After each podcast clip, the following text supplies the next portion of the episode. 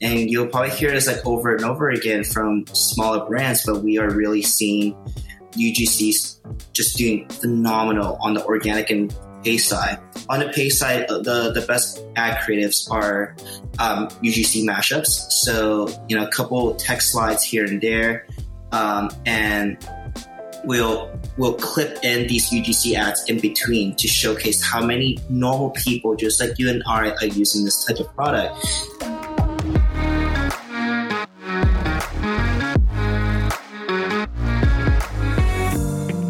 This episode of the Rich Ad Poor Ad podcast, we have Jason Wong, founder and CEO of Doe Lashes. On this episode, you're going to hear how Jason scaled his eye care company over 980% in just one year.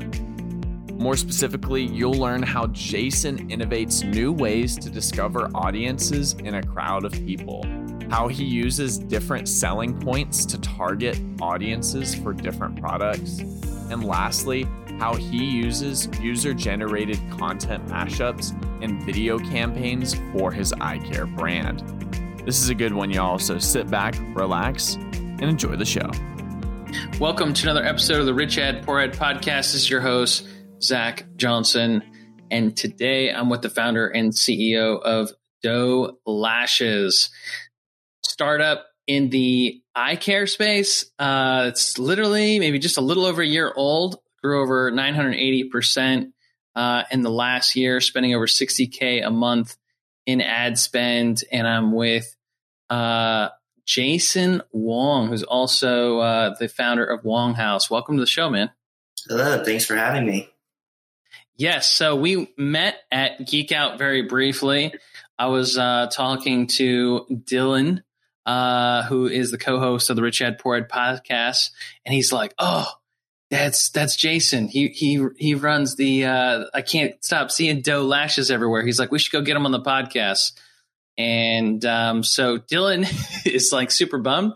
Uh, he's not on this this show interviewing you, but um, yeah, it was it, that was a phenomenal event. Geek Out was super cool, and uh, we were super pumped to to uh, to get connected there. But for those of you, or tell everybody that that hasn't heard of, of Doe Lashes or, or Jason Wong, a little bit about what you're up to.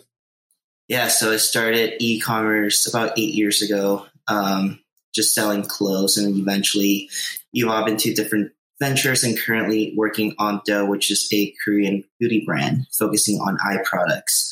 Um, started about a year and a half ago. We mostly generate revenue through organic and influencer marketing, not much on paid. Uh, pay is really just to support our other efforts. So that's kind of where we're at right now. And we're looking to grow five to six X from last year this year. Nice. That's awesome, man. So what do you uh, what do you attribute the growth to? Like what uh, was it was it the offer? Was it the product? I mean, how did how did you even get into selling eyelash products? Yeah, uh, I think the product itself is the main focal point here. Secondary support by the brand. The the product itself is drastically different than anything else that's offered in the market today, in a sense that we very much focus on the benefit of it being weightless. It's you know the way that I explain it to people is like high heels versus sneakers. A lot of lashes on the market today are high heels, where the pair of sneakers they can wear every single day and that was kind of the gap that I felt like was in the industry. And I wanted to create a product to solve that gap.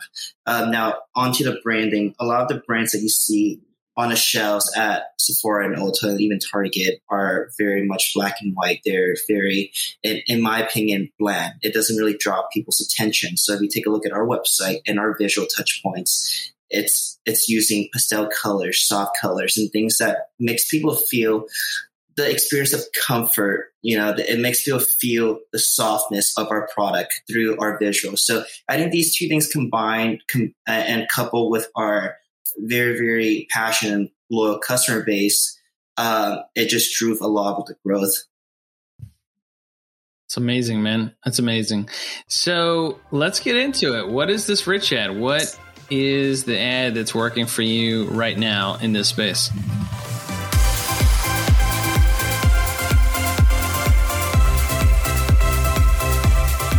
UGC ads are crushing it. We we actually it's funny because I spent you know, five to ten thousand dollars per photo shoot for for these ads and like you know even photos. Like we'll, we'll do a lot of stuff together in one single day, and those will never outperform any of the stuff that we shoot on our iPhones.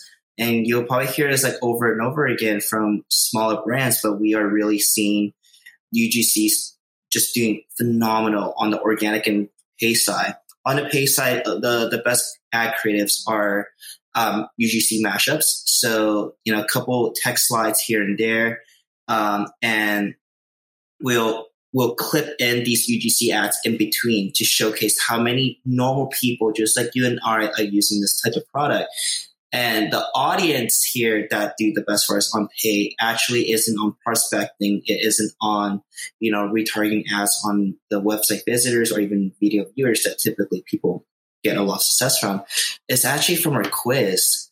Um, we have a shoppable quiz on our website that tells you what product you should get based on the questions that you answer. And before we generate the answer, we actually ask you for your email and we get a ton of email lead gens through that quiz. And we funnel that quiz's data back into facebook to create audience out of. And that is by far the best performing audience we get. It, outperforms anything else we've ever gotten. Uh, so that's kind of like the surprising thing that i found over the past few months.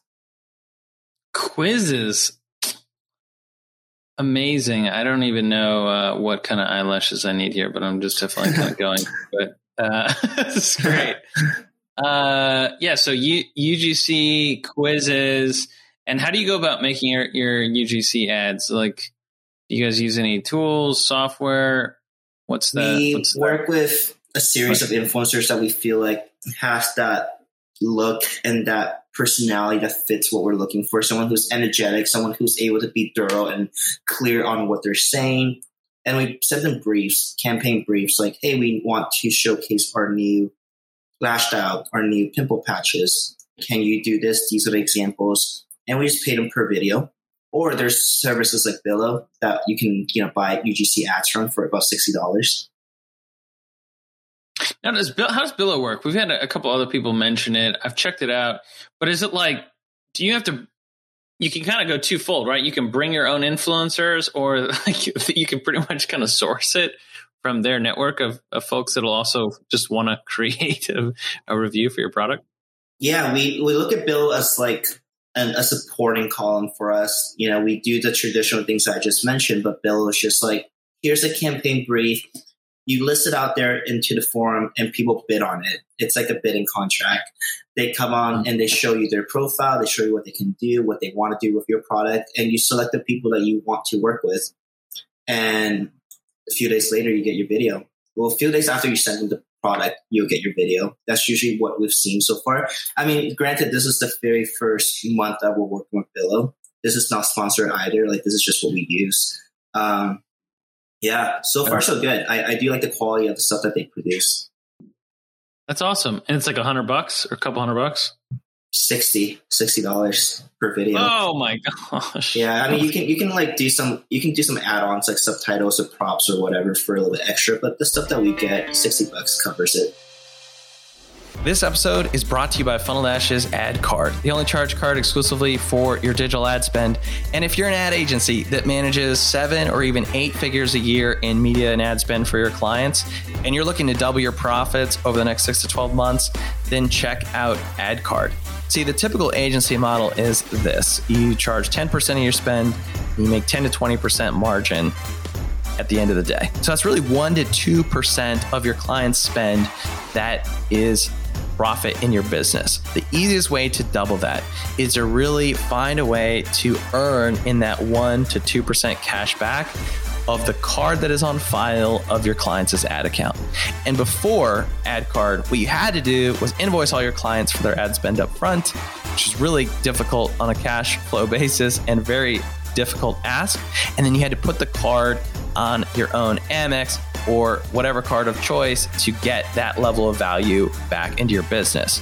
With AdCard, it's entirely different and streamlined. You simply get your clients on AdCard and make yourself the agency of record and you'll get the cash back as long as you're managing the ad spend. It's a great way to double your profit without doing any additional work. Check it out at funneldash.com. It's awesome. Yeah, it's definitely a, theme of you know guests on the show is um, just like very little, very little input, very little production, right? Like what you saying, you guys would used to throw down five, five or ten k on photo shoots, highly produced, and it's got nothing on on UGC, right? So. Mm-hmm. Um, makes sense. All right, man. Let's get into your poor ad. What's something that you're absolutely confident that it was going to crush, uh, and it totally bombed?